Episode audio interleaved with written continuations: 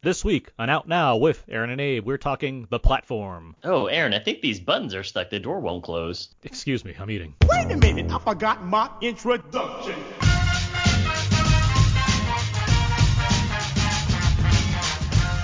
We are now recording, and this is Out Now with Aaron and Abe. I am Aaron, and as always, this is Abe, hello! Out Now is a film podcast where Abe and I discuss new movies weekly.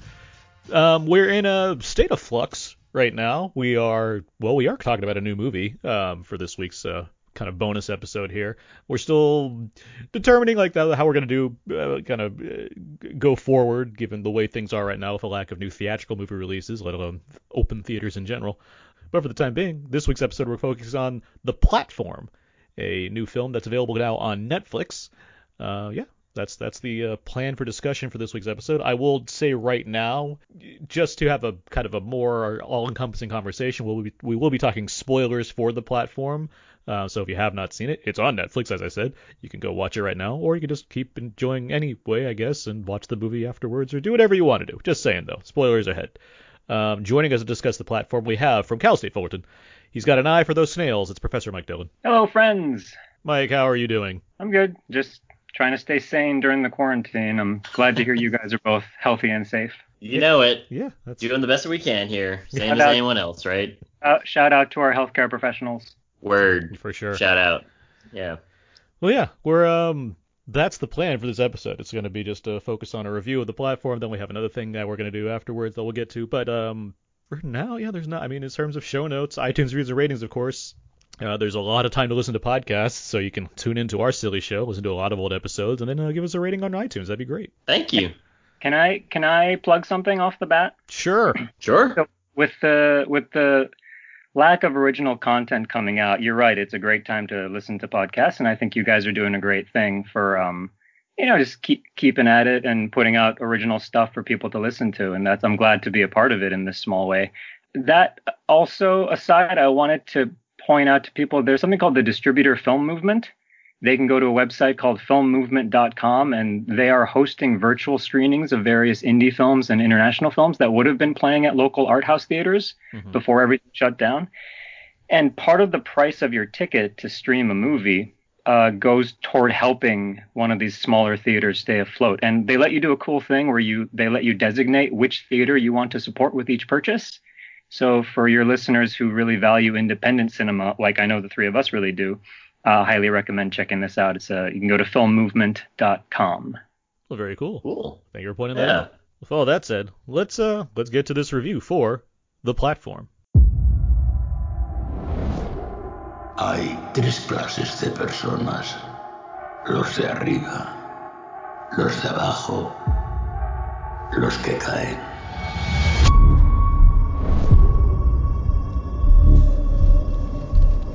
El hoyo. Sí, el hoyo, ¿Y usted sabe en qué consiste esto del hoyo?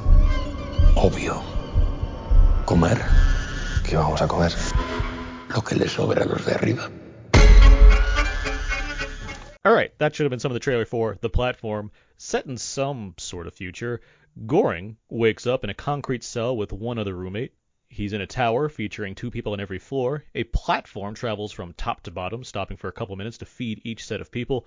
The food consists of whatever is left over from its previous stop. Every month, these people are randomly assigned to new levels within this tower. There are other rules, but this system works as both a prison as and a way to self-manage oneself. That's about as good as a description I want to give right now as we get into it more. But Mike, what are your thoughts on the platform? Uh, great high concept film that holds up maybe 75% of the way for me. Uh, after that, it felt to me like a balloon that was slowly deflating on me. I think it works as a thriller. It's, it's we're going to get into the details, I'm sure, but it's really quite visceral and engaging. You know, based on the description you gave, I was really interested that nobody in this film is trying to escape. Like, I love a good prison break movie, but that's not the direction they go in, like in a sort of Snowpiercer style fight to the top movie. Mhm. Um, that would have seemed a little more familiar, and it's not about that, right? It's more about working within the system to make it more fair. And that's actually I a think, fight to the bottom. in way, yeah, and I think that made the film a bit more unique and unpredictable, which I enjoyed. That said, the last act of the film, I don't want to jump ahead prematurely, but it, I felt it maybe gradually becomes a little too wrapped up in its own symbolism, which you know we'll get into. So let me just tease that for now. But I do think the film kind of gradually kind of what wrote itself into a corner. All right. So I liked it. I didn't love it. Abe, where are you have the platform? I I agree with Mike that it certainly has a lot of high concepts in it that I think are executed. Some of them executed better than others, uh, especially the thoughts of your own your own uh, agency and how you can self control yourself, but ultimately people are gonna do what people are gonna do. Uh, very interesting, and the levels are are the neat aspects of the world that they've built here are cool, but the rules are a little bit, I guess, unique in some regard. It sort of goes by the wayside a little bit later, uh, like what Mike was saying too. But as far as like the the whole entire like movie goes, yeah, it's it's an interesting think piece.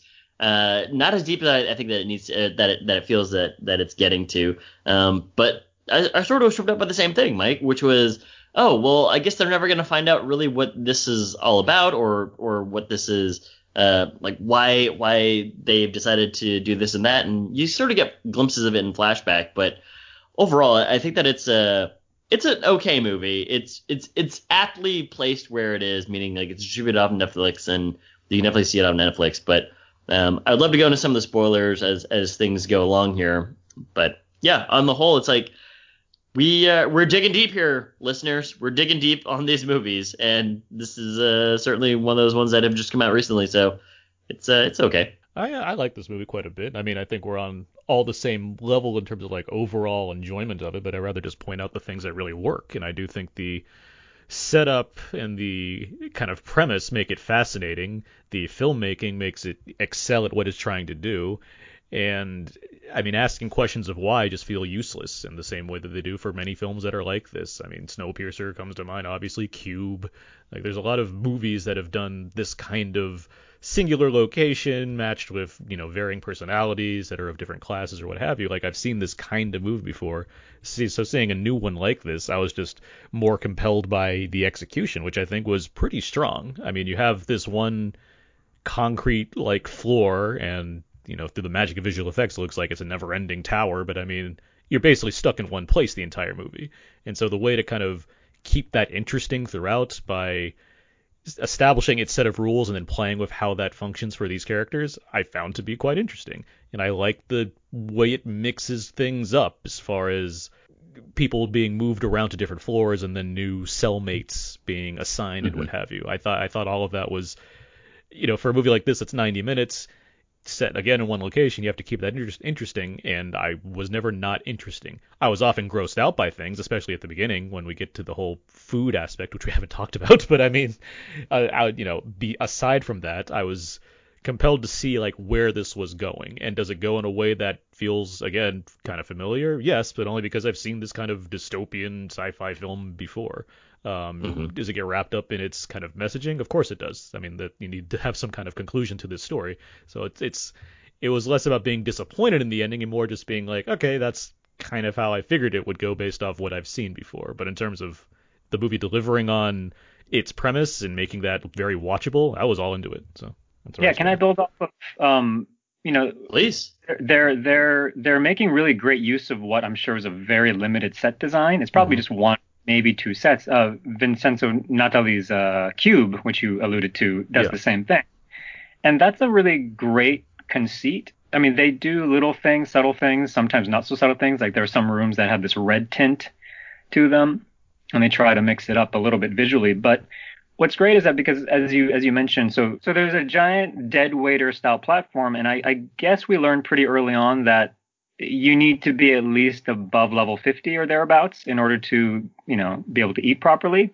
And what's a great sort of bit of visual storytelling they do is that because the narrative is a bit episodic because every month he wakes up our hero wakes up on a different level often with a different cellmate because people keep dying. But once they've established the rules of the system and once we're familiar with the stakes, they do this smart thing where each time he wakes up in a new cell, the first thing he does is look over and we see what number we're on. Mhm. And instant, instantly we know what that means um, for his chances of survival. So that's a great bit of very economic um, visual storytelling. I think that the film does really well.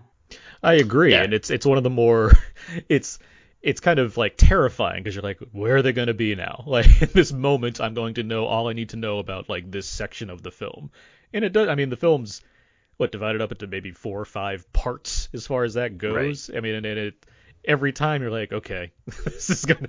wh- Where are we now? Because it's either going to mean good things or very bad things as far as what's going to follow from there. And Well, that is what keeps it interesting too, is like what you're saying, which is, hey, if there, if we we were sort of given the middle of the of the structure, and then you are given minutes of exposition, and then you are then just in the game, right? Um, so that's very fascinating to be like, okay, cool. Well, now he's waking up and he's like on level 101, and then it's like, oh wow, he made it to like level six, right? And it's very fascinating just to be like, oh cool. Well, we know what's in store for these people at these floors. Um, I think like once one of the other characters gets introduced, she's uh, a woman who I guess worked for the corporation and then decided to voluntarily go inside of the what do, what would you call this? Like the, the tower, the the platform. I call it a Uh, tower. They're in a uh, tower. The tower. Yeah. yeah. So she she voluntarily goes into the tower and she explains some things to to the audience members that I think that really helps shed a lot of light on on the social strata uh, here. I mean, we already got a sense of it too, but I, I certainly like when she got in there because I, I could only take so much of uh, of um, Trimagasi. And it's like he's cool, but he's also like super creepy. And at a certain point, I'm just like, okay, all right, I, I need to go, go find somebody else. And she was a nice little uh, reprieve from from uh, his original cellmate. Obviously. Um, there's. you jerk. what did you guys think of the, the the the display of food? We get a lot of food work here, and I mean, I mean the the concept is it starts off where everything's you know amazing because it's been freshly baked, cooked, whatever, placed on this Level zero. platform.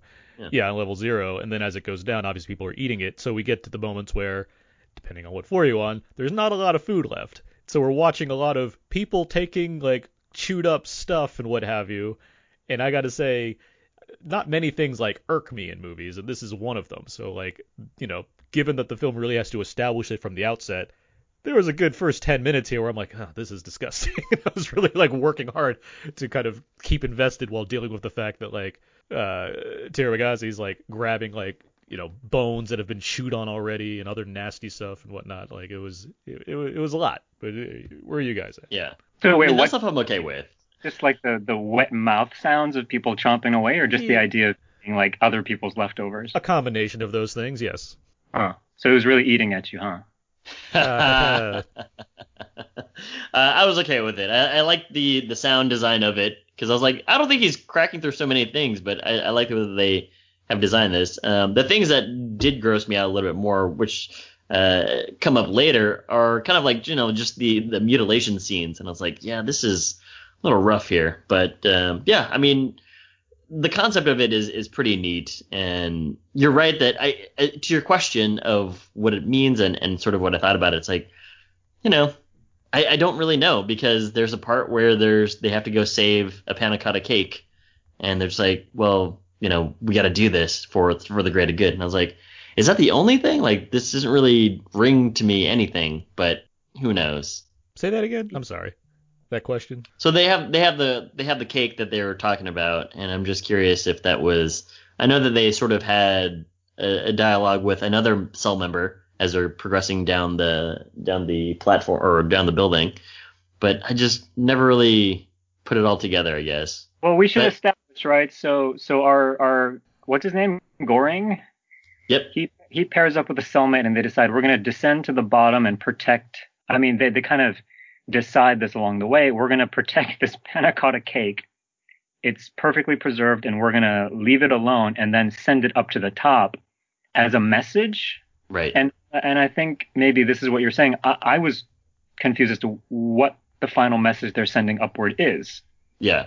You know, like we, we're going to remain part of the system, but it doesn't mean we have to like it. Yeah. Is that the message? Or it's like unclear to me what resistance itself is supposed to look like um, within this sort of enclosed world that they're that they're building here. Yeah. For the cake specifically, the the final thing that they do send up. Are we in like full spoiler territory now? Yeah. I mean, I, I announced Okay. it at the beginning of the episode. Yeah, yeah, but yeah. yes. Okay. I Because mean, like we're still dancing around some but the message that they do give, like the things that I did like about this a lot were just like, you know, there's questions of, hey, how many floors are there? It's like, well, you know, there's 200, And as you go down there, you're like, no, there's actually like 250, and then there's like 333 or 301 or whatever. And I was like, oh, this is this is really fascinating now. And I like the final message they have there of just, uh, you know, his other cellmate, uh, the woman who had uh, basically said, there's there's nobody under 16 here. And it's like, well, now that there is, so there's like this message here of like, hey, your system is flawed, um, and are you going to do something about it? Which we don't get an answer to, because the child, we don't see the the the ascension of the child, but still, there is um, an interesting message there of just like, hey, will you finally get it if people are killing themselves over stupid pieces of food here? Um, but your system Well, that they're, you they're designed killing, does they're, they're killing themselves over they want to survive somehow. Yeah. And you know, there, there's just like the, the the final thing I get, but the panna cotta cake I didn't I didn't really get as much. So I'm there with you, Mike. just, you're just questioning like the cake itself, like the specific, specifically the cake. Yeah, specifically the cake. I mean, I think it comes down to just how elaborate of a dish that is. So the idea of, you know, not touching that whatsoever, despite how tempting that may be for something that has so much effort put into it to begin with, sending that back up is the best they can do given what very limited, you know, kind of availability they have to do anything else. That's the best thing they can do to like say, "Hey guys, we don't need your fucking cake. like we can you can you can have it. Take it back. We're better than this. You can make the the best looking cake possible. We're not taking it." I mean, I It would have been it, yeah. I don't think it's going for anything much deeper than that. I mean, I I think it's pretty. I I think the message is pretty. I think I think you might be wanting to look to more layers than what it really is, which is just something fairly straightforward as far as no, we're not taking this cake. You can you have it. Yeah. We're better than this. I mean, it- despite it how despite our ridiculous like- situation that we're in, where we're fighting over scraps and eating all this stuff, we're not taking your cake, man. Yeah. you can shove it. You shove it right. I, I, I definitely like the whole entire notion of um we won't stand for like what Mike was saying too, and like what you're saying. I think that the you mentioned that it's a 90 minute movie, so it's fairly breezy. It's kind of dense but fairly breezy. And this reminds me of something like like I just watched anime recently with like a bunch of my friends because they were like, hey, we're bored during this uh, shelter in place, so let's watch anime. I was like, are you guys sure you want to watch anime? It's like it's not the most like it's not the most like popcorn friendly movie, but still what my gripes are with enemy, and there's not a huge amount, it's just that there's a lot of ideas in enemy, but they don't have enough time to breathe, or they don't give enough time to breathe. And sort of same thing with this movie, because like you know they mentioned Don Quixote, they mentioned all these other abstract things. You know, he mentions that he likes escargot, and then he gets called snail, and then there's so many other things and layers too. It's like I just don't know if like they they were they probably meant something with the panna cotta cake for sure. It probably has a lot of meaning to it. I just never really discerned it um, within the 90 minutes.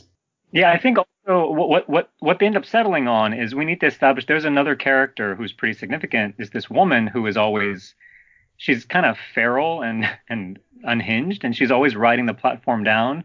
And the rumor out there is that she's out there looking for her child but but and then we have the the prisoner who is volunteering to be there after having worked for the system itself. And she's Mhm. you know, and she says no no no we never uh, uh, what in, imprison anybody who's uh, under 16 or, or Right. whatever Right. it is.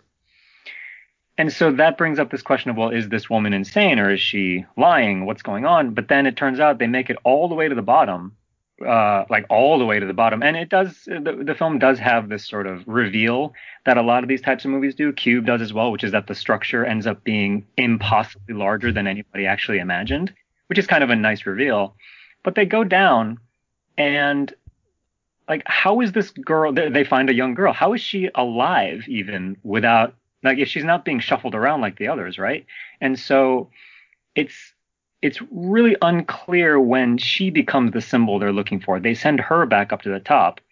And i get it like it's obviously some metaphor for hope for future generations or whatnot um because the entire movie's premise is you know for us to understand um, when we don't take proper care of each other, we lose sight of the most vulnerable among us, right? And so having a child there is an obvious, uh, if maybe a bit lazy bit of symbolism, but it, it's just ultimately not clear to me what an act of resistance actually looks like in a world that has rules within an, a closed ecosystem of the prison, but they keep making allusions to a world that's still spinning outside of that system. Uh-huh. And I start to wonder like how deep the rot really goes because there is a society at work how much of society outside the prison has collapsed to the point at which this thing is even going on. That's kind of a weird, murky area for me that I didn't quite understand. I mean, this kind and to like to bring back something for one thing. We mentioned Cube a number of times. I don't actually like Cube very much. I think it's Mhm. visually inventive, but I do think it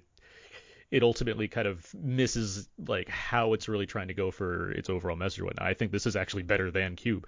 Um, I'd say the same about Saw for- as well.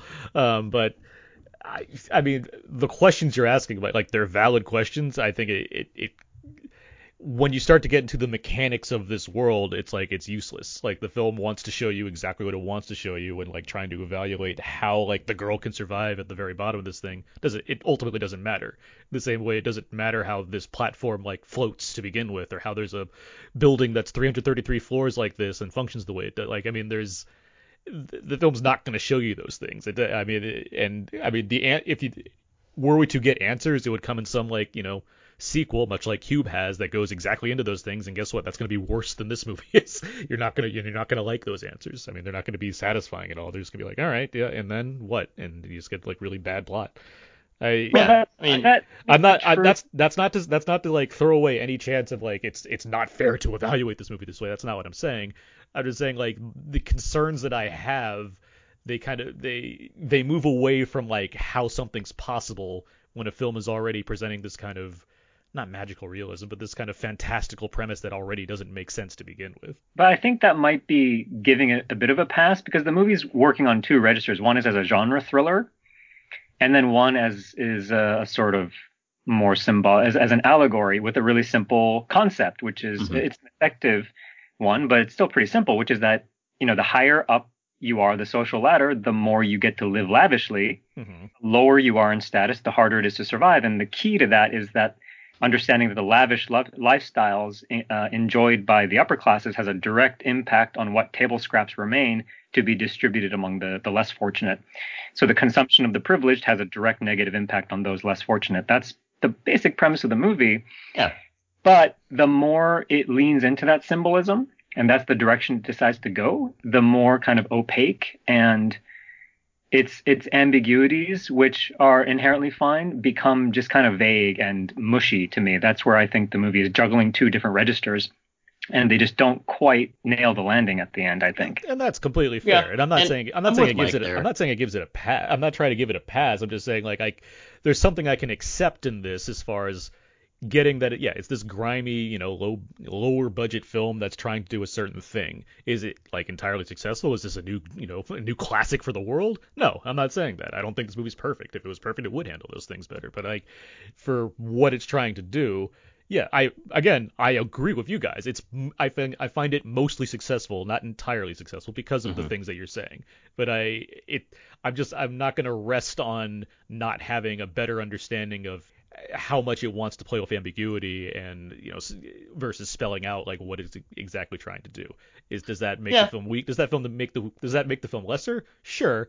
But I I just I'm not going to emphasize that over the things that I like. I guess is the best way I can put it. That's totally fair. I mean, again, it's it's it's an okay movie. I think Mike and I are, are pretty much on the same page as well. I'm I definitely I think that we're all on the same page. I think that Mike and I just have maybe some more questions about it. That it doesn't matter if like if it needed. I'm not gonna watch a sequel of it, and I'm, I definitely didn't think that I needed to have like uh, some expository positions in it. Um, but you know, it's weird because uh, we're we're finally getting into like the whole entire like is Netflix doing like distributing some interesting content? Like we're finally getting into some of those this things a a little more directly. film. They, they acquired this movie. I mean, this They is- acquired it? This is Okay. touring festivals. So- Yeah. You know what's interesting Good, though good is that job.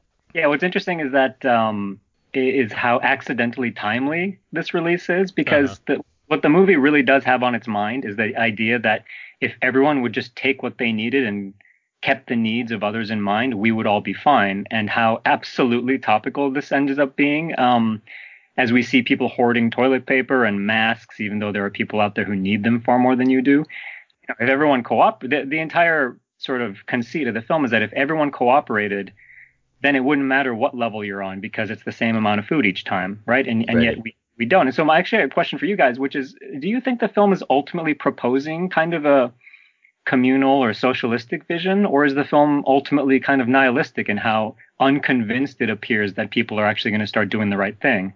I think it's I think it's both more heavily on the latter than it is on the former because they do mention the whole entire aspect of I, I think like what's his face uh Trimagasi he's just like socialism isn't going to work uh, and then you know they they to your point earlier they get to like the the action beat to it and I was like this feels like a different movie and I'm down with it but it definitely feels like a different movie where you're just like hey guys we got to send this message and let's all like try and work together here but it is it is like a sad state of affairs because you know you do get that there's multiple instances of this examples of you know people were like, hey, if you guys just chill out and let's all just like eat our portion. They're like, man, fuck you. Like I'm gonna do whatever I want to do. And it's like this is exactly like what you said. It's apropos to the times right now because it's like I'm gonna do whatever I want to do or however I need to do to survive. It's like yeah, but now you have like 36 gallons of milk that you have to drink in like two weeks. yeah, it's uh, doesn't he say what's his name again? Tamagotchi. Uh, uh, Trima- Trimagasi. Uh, he- He says at one point as he's like noshing away, making Aaron nauseous, he's uh he says like, "What are you, a communist?" Num num num num num. Right. So there is this sense that our our main character, uh, he's he's obviously meant to be some kind of like progressive liberal figure, right? He's well educated.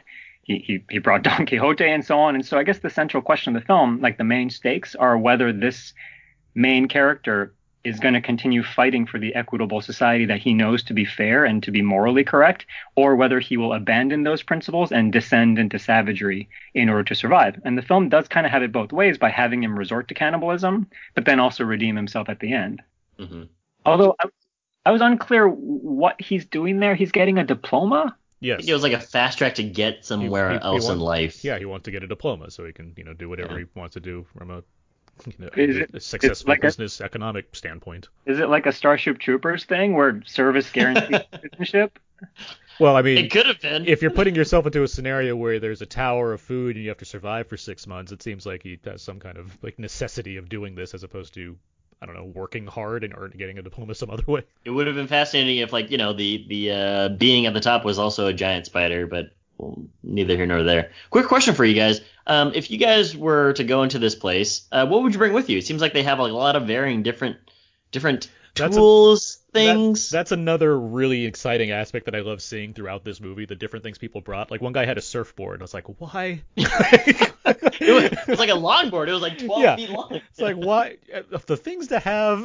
like, like, I, I'm, I'm, I'm sure it's meaningful to you, but my some, God, some guy brought like thirty thousand dollars in cash and then like Uh-huh. threw it all down. It was weird. there, there was Well, a lot so of interesting what are- items. Like, what are the rules? I, I'd say I'd like to bring music, but I'm not clear what's allowed. Like, can you bring an MP3 player, but then also a battery source? Or is that two items? That's two Yes, items. two items. Yeah. Can you bring a gun? Can you bring a gun, or do the bullets count separately? There was there Think- were guns. well- I believe there were guns, weren't there? There are I don't know if there was guns. There, there was a guy with a samurai sword. Okay. I would just bring Abe.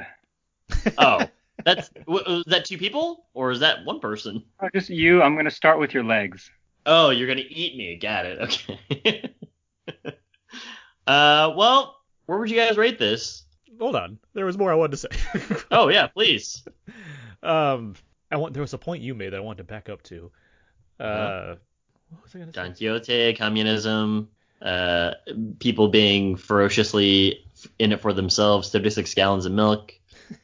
Oh, I mean, Anything, were, Reagan? Okay. you were talking about the the cake, the you know the, the cake, as far as like the panna cotta cake, as far as there being like Yeah. some meaning to it. Like, yeah, I'm sure as far as like the director's vision is to like why this specific thing, I'm sure there's some underlying thing that he knows about this cake and its history or its you know what it means to this society specifically or what have like there's a, any number of things. In the same way that all the characters have very specific names chosen for them that all mean something. Like there's there's plenty but of that's what Mike and I are saying. Is like I- there's just like not enough room for it to No. breathe to tell I, us these hold things, on, or to hold on. give us thought. Hold on. I, I'm not saying that the. I, uh, what I'm saying though is that like any number of films have those things. The Matrix is a huge Yeah. example of that. Like the, having people named Neo and Morpheus or the Nebuchadnezzar for the ship. All of those mean things. There's never any mm-hmm. description of those things though. Like it just it's just ways to add to the realm that the filmmaker wants to establish in the world that you can look up later and be like, oh, that's a neat little fact or what have you. Yeah, I I I I don't disagree.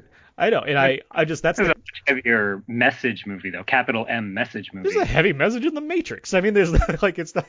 I, It also takes on three different movies, and like they're all like two and a half hours long. It's, it's like much more filled out. I get, I understand that, and I'm s- I'm saying for a film like this, it's not like it's not going for much outside of what it can do based off its budget. It's still a chance for like these writers, these directors to be like, all right, like you know, we, maybe we don't make another movie again, maybe whatever. Like we're just we can still like insert a number of little cool nods and stuff to things that we appreciate that happen to do with the the, the themes and structure of this film. It doesn't necessarily need to add anything as far as what the secret meaning behind Trimagasi is, but hey, it's in there. Mhm. If you want to look up what Trimagasi means, you can find it. It's very easy.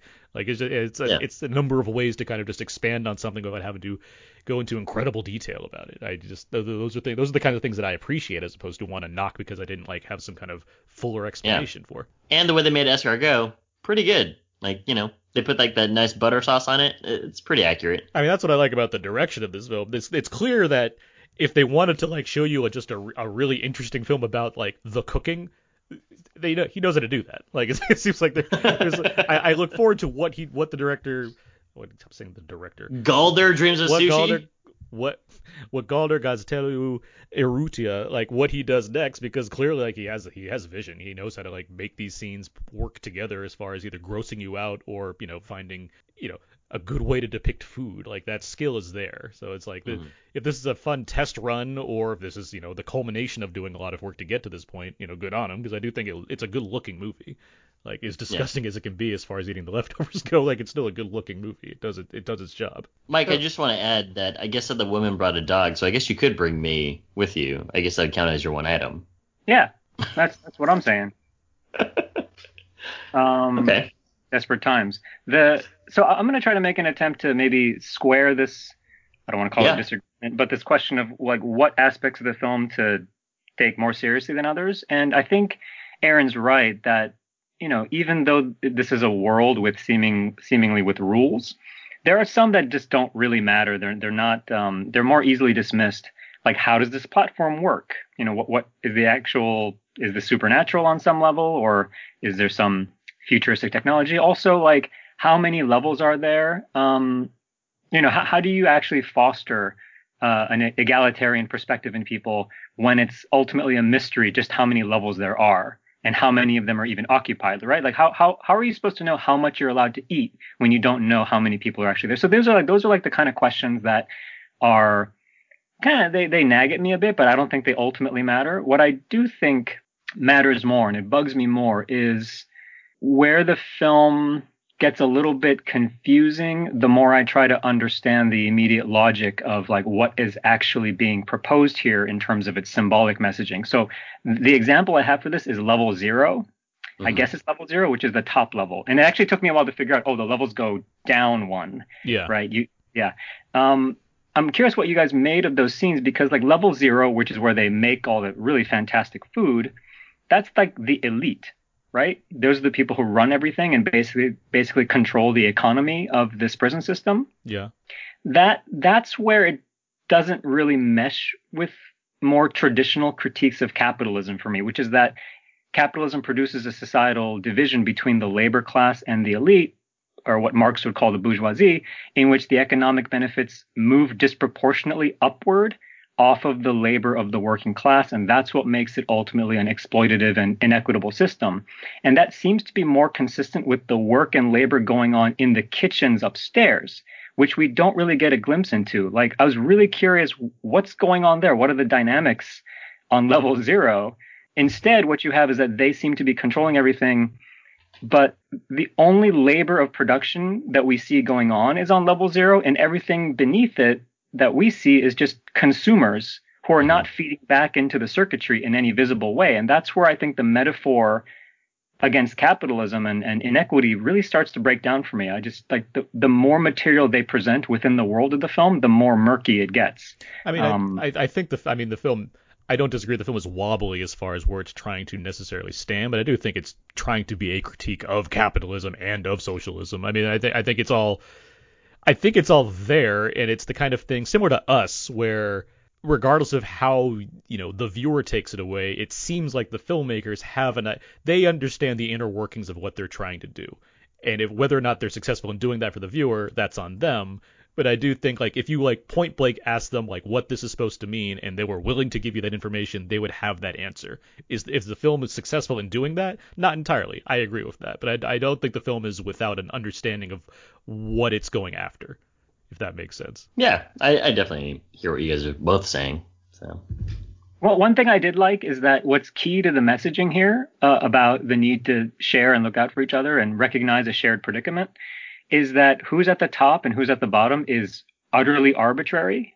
Mm-hmm. Yeah. Uh, hmm now I feel like if they if they made a bunch of uh, cheap ass sequels like they do with Cube, like they're going to reveal that it's actually not, it's not it's not arbitrary. There's actually like people who are controlling who goes where and settling Definitely. political. Oh yeah, you'll see like who's watching in the security cameras and all this or whatnot. Like, it- I mean, you didn't see the woman in the fur coat in the third floor, so But so what's central to the film's nihilism, I think, that which makes it gritty and interesting, is that the people who are at the bottom, who you would think would have a new sense of empathy and understanding, uh, based on having been at the bottom and having scraped by, but no, when it's their turn at the top, they're just as selfish and inhumane, right? And so there's just no sense of um of learned experience. It's really just every man for himself, and that that kind of brutal Darwinism of the film, I think, is is interesting yeah, it's it's also it's interesting narratively, not just interesting narratively, but it's it's a pretty central um, aspect of what the film is criticizing, and in terms of how we fail to um, rise to the challenge of looking after each other in, in situations like this. Well, yeah, and I think I think depending on how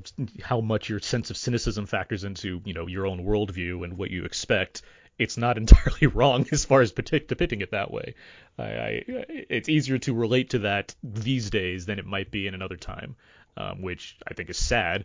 But I, I don't think it's on accident either. I, I think I mean I think the, the film has is making some very direct statements. Whether or not I can appreciate or understand every single one of them, I, I do think it's it's putting it right out there for you. Yeah. You you mentioned the number of floors in this film, by the way, and how it's like un- I mean, it, it seems like it's established that there's 333 floors. What I like about that is that I mean, or find interesting about that at least, is that's very deliberately, you know, half of 666. I don't think that's not not misplaced. I, I think there's there's a reasoning behind do, having that number of floors and what that could you know be a tell of. But uh, yeah, totally. And again, I think there's just a lot of like cool nuanced things that if you spend the time to look up, you'd probably find a lot more meaning and value out of it. Also, level 333 is it doesn't look like all the other levels, right? It's like an actual supernatural hellscape of, of some kind.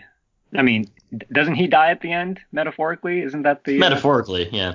Yeah. Your journey's over. yeah, that's the best way to put it. uh, question about the old man?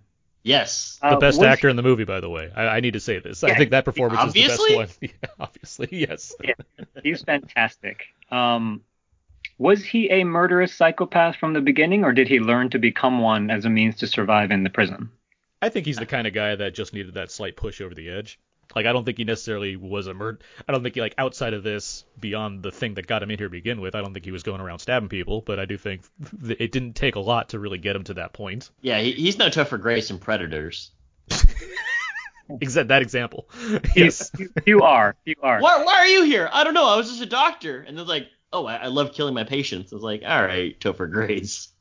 Well, because it's interesting to me because Goreng is, you know, because if the film is so, um, you know, I don't know, just kind of weighed down by its own symbolism in places. And Goreng is this sort of liberal do-gooder who uh, does not know how naive he's being when he signs up for this. Um, and in contrast to that, the old man, he's also in there because he's dissatisfied with society, right? Like, isn't his story that he finally snaps because he's tired of being manipulated by television infomercials? So Yeah, essentially, yes.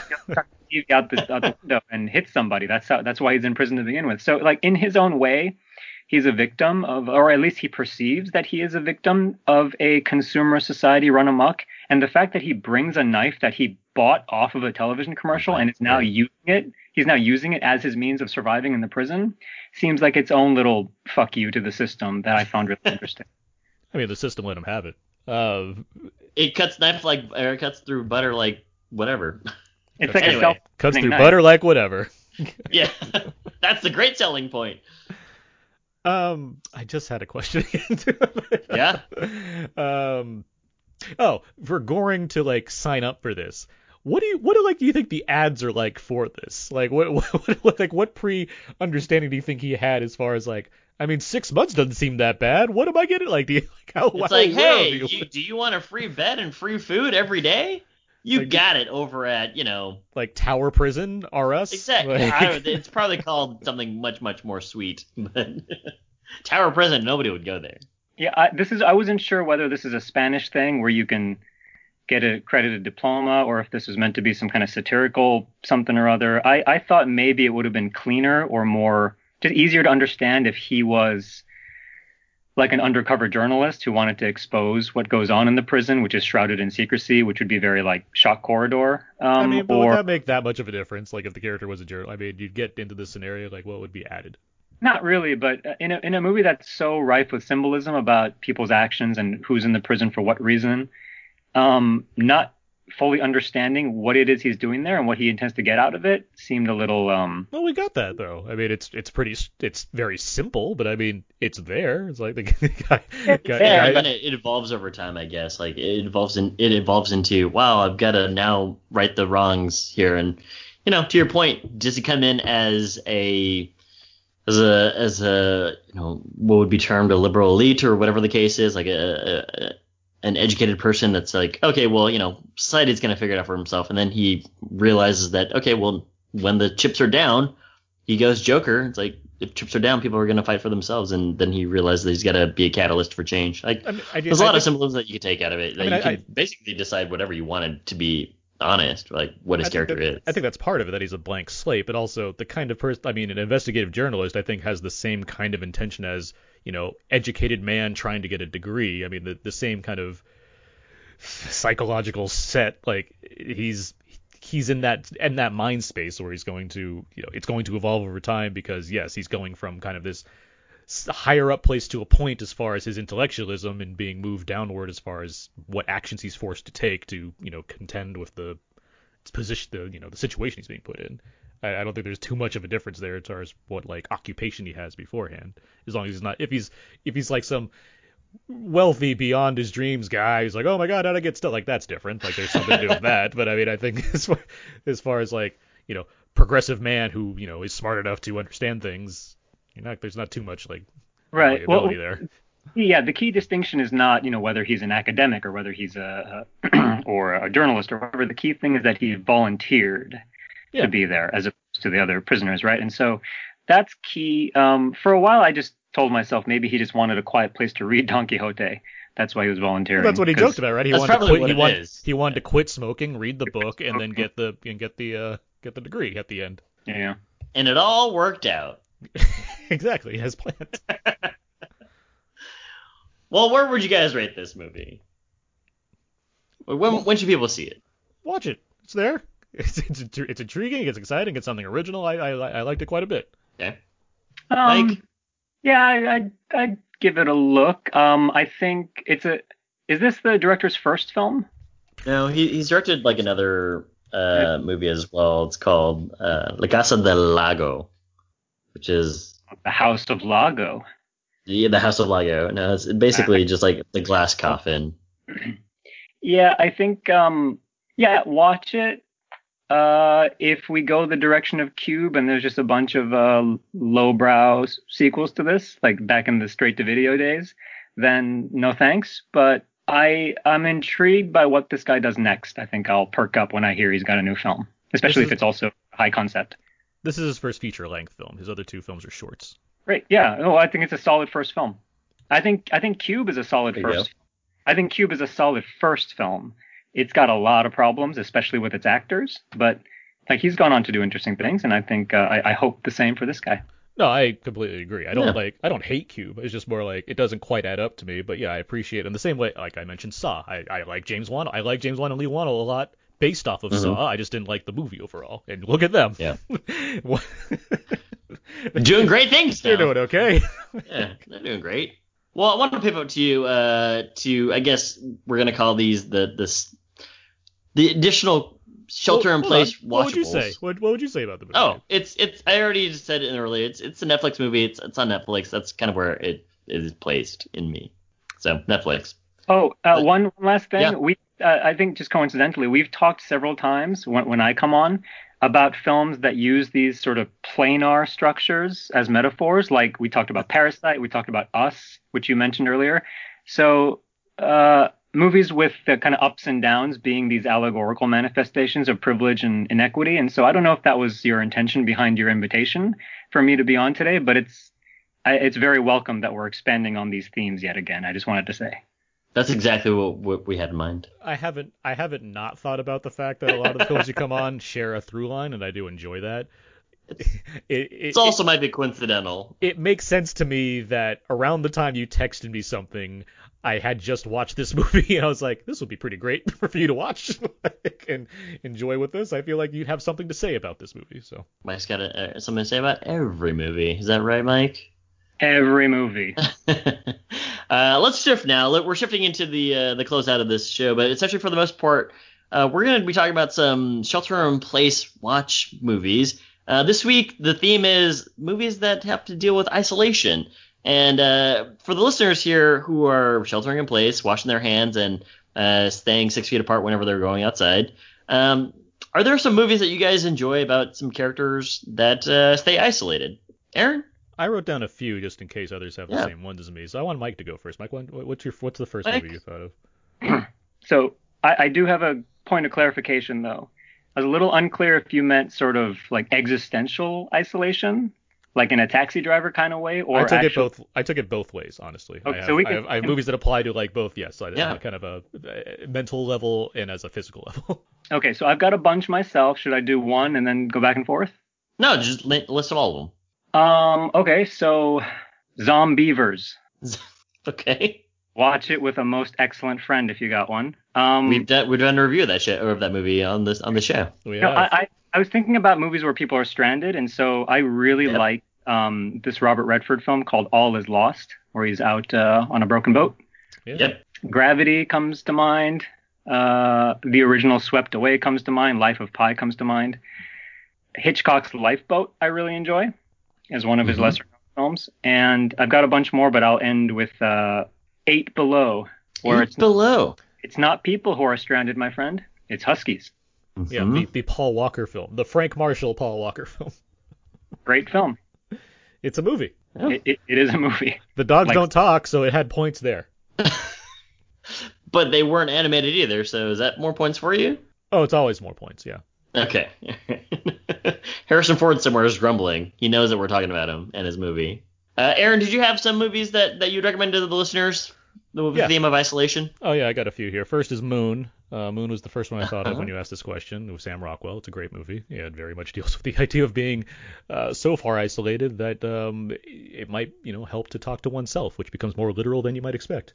Um, the diving bell and the butterfly was the other one that I thought of right away. Um, nice. As far as on a yeah on a more mental level, because while the film is wonderfully shot and impressively made and directed by Julian Schnabel, um, the concept of being locked in, which is what this character, this based on a real person, is going through. Like he's he's mentally completely fine, but he cannot like move his body outside of blinking one eye, and mm-hmm. it's that's an insane premise that I never want to think about happening to myself. Like that's just too much for me to handle. Yet this it's movie a great book is, too. I'm sure it is. I, I yeah. I, I, hope at some point I have a chance to read that book. Maybe yeah. during all this self isolation going on. But um, no, the movie is spectacular as far as the kind of visualization of that. Shot by um, uh, Janusz Kaminski too. Um, mm-hmm. so yeah, those two are like the main ones I thought of. The other ones I listed out: 127 Hours, uh, Solaris, Repulsion, Pi, The Conversation, Touching the Void, uh, Memento, The Red Turtle, and Groundhog Day. Groundhog Day is is Groundhog one Day. that I seem to experience. Too, it's too real now. Same thing's happening every day here. I'm just well, catching a kid uh, falling out of a tree. Some guy's calling me, you know, uh, for my name down the street. It's it's too real. Ned. Wrong. Yeah. Uh, they, was he in a Super Bowl commercial where they basically re- recreated the whole thing? It was pretty great. They redid it, yeah, with Stephen Tobolowsky in there. Yeah, Bing! Tobolowsky. uh, two movies that I thought of. Uh, one of them to really hammer home that uh, sometimes being in self isolation might be a little bit weird. Ten Cloverfield Lane. Um, you know, you can build all the puzzles, you can have all these like fun rewatchable movies, but you know, try try and get outside. Uh, six feet away though. And the other one obviously is uh, Castaway because uh, when's the last time that you know you were on a deserted island for four or five years? Probably never. But hey, if Tom Hanks can do it and also you know seemingly recover from from COVID nineteen, uh, you know gives gives me some hope. You know who hates Castaway? Who? Anthropologists. they, they really dislike Castaway. is, there is there a main reason? Uh, they don't. They they think Zemeckis is really trying to pull from Robin, Robinson Crusoe for obvious reasons, but they think he completely misses the mark on what Robinson Crusoe did accurately uh, versus how Tom Hanks uh, and, and that kind of version of the story goes about its business. Uh, I mean, I will I will be on their side when it comes to like dentistry and using ice skates because it seems kind of large, but you know, it is what it is. What what what do anthropologists have to say about this as opposed to like survivalists? Honestly, it's been Years. years since I was like really specifically dealing with this. I just remember that being a notable thing. That, What, uh, what does FedEx say about it? Is my question. They're- FedEx they're loved just it. No, like, you know what? UP, UPS turned them down because they didn't like the idea of them being involved in the plane crash. FedEx took it, and their business like soared because of it. Uh, Also, FedEx they deliver apparently, you know, even after four years. So there you go. What can Brown do for you? Not that. wasn't there an You- old joke that he finally delivers that one package that he doesn't want to open because it kind of keeps keeps him gives him a sense of purpose? Yeah. And he delivers it, and she opens it, and it's like a satellite phone and a Flareon GPS. That's the joke answer that That Zemeckis was, yeah, gives. that was like whenever, the meme. Yeah. whenever no, that's that's what Zemeckis says just to like mess with people because it doesn't you know doesn't matter. But his answer is yeah, it's a satellite phone That's- Fast phone. with with like a unlimited battery or whatever. Like it does it's solar. It's the solar powered water, waterproof phone. Like, That makes sense. That makes the most sense. Well, that was uh that was shelter in place movies that you can watch uh with the theme of isolation. We'll be back next week again with probably some more uh themes and different topics. But um thanks for all the uh, thanks for listening to those movies, guys. Yeah, for sure. No, it's fun to kind of think of a small list or what have you. I have a couple Um, more that, uh, I had on my list. Shoot, Uh, so buried with Ryan Reynolds. Ryan Reynolds. Reynolds. Yeah. Uh, Three Colors Blue with Juliette Binoche. Blue, I yeah, blue. was- Yeah, I thought of that one. And uh, John Carpenter's The Thing. Yeah. Too too scary for me right now. I was trying to like keep it to like one fo- central character. That's why I didn't like do some of the blue's a good one though. Um, but like the thing I was like, well, there's like eight of them. so it's like a- But they're isolated together. Well, it's it's yeah, in eight terms yeah, in terms of like the Yeah. overall theme, sure. I was ju- I I'm not criticizing. I'm just like pointing out my logic. Of, like I was trying to choose like ones that are like specifically focused on like one guy dealing One with a character. thing. Yeah. That was that was my. my Well, to be honest, I mean, I it does get to one character dealing with a thing in the thing, but No, it gets to two maybe, maybe two. It gets Yeah. to two. Gets to Childs and MacReady. well, great. Yeah. All right. Um. Well, yeah. That's uh. That's been the episode covering the platform, along with our bonus isolation question. I guess we can wrap it up. That's going to do it uh, for this week's episode of Out There and Dave. You can find more of my work my personal blog, thecodeiszeek.com. Everything I do ends up over there. I'm writing uh, I'm writing reviews at We Live Entertainment still. I'm getting a lot of screener links and what have you, and some I'm doing some retro stuff. So I'm putting together every week a kind of a, a compilation list of the various films that I've seen that are available on like Netflix or various streaming services or VOD. Uh, so that's on what We Live Entertainment. I'm on Twitter at AaronsPS4. Abe, Uh, find more fun stuff over my Instagram, abe.mua, and twitter.com slash walrusmoose. Hashtag samurai sword. Mike Dillon, any, anything else you want to plug? Uh, no. No, just to reiterate, uh, filmmovement.com. Check it out. All right. You can find all the other episodes of Out and Out There and Abe on iTunes, Audioboom, Spotify, and Stitcher. Agent should be HHWLED, SoundCloud, or Podomatic. Email us at outnowpodcast at gmail.com. Let us know your favorite films that involve the theme of isolation. Yeah, characters or the theme. Yeah, you know, people like just being uh, by, by themselves in a little uh, attic, you know, never to be found. I got dark. Um, Yeah. Right on Facebook, well, facebook.com slash out podcast or twitter.com slash out now underscore podcast. And of course, our Instagram page, instagram.com slash outnow underscore podcast as well. Uh, Mike, thank you very much for joining us this week. Thank you, Mike. Bye, guys. Stay safe. Yeah, you too. And uh, yeah, that's going to do it for this week's bonus episode. Uh, we'll, uh, if we announce something of what we're going to do next week, well, I'll let you know. But for now, just expect more stuff to come down the line. So until next time, so long. And wash your hands. Goodbye.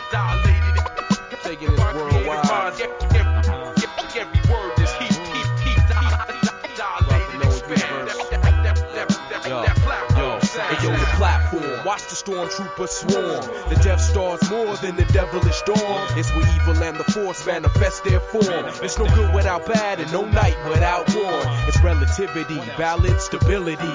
It's creativity, talents, ability. Rocker shift the modes of the wizard and the warrior. Hip hop up and move to strike like a lawyer. Quick to be like fuck a rapper after what I'm after. Friendly how you front but behind me talking backwards. Basically I'm down to build but stay ready for battle. Plus most to goyim, oh, uh, or I mean cattle. The catalyst, never rock the mic in vain. Energy ain't created or destroyed, it's changed. The dilated people hit you with the big bang. And theories that the red ship couldn't explain. The platform.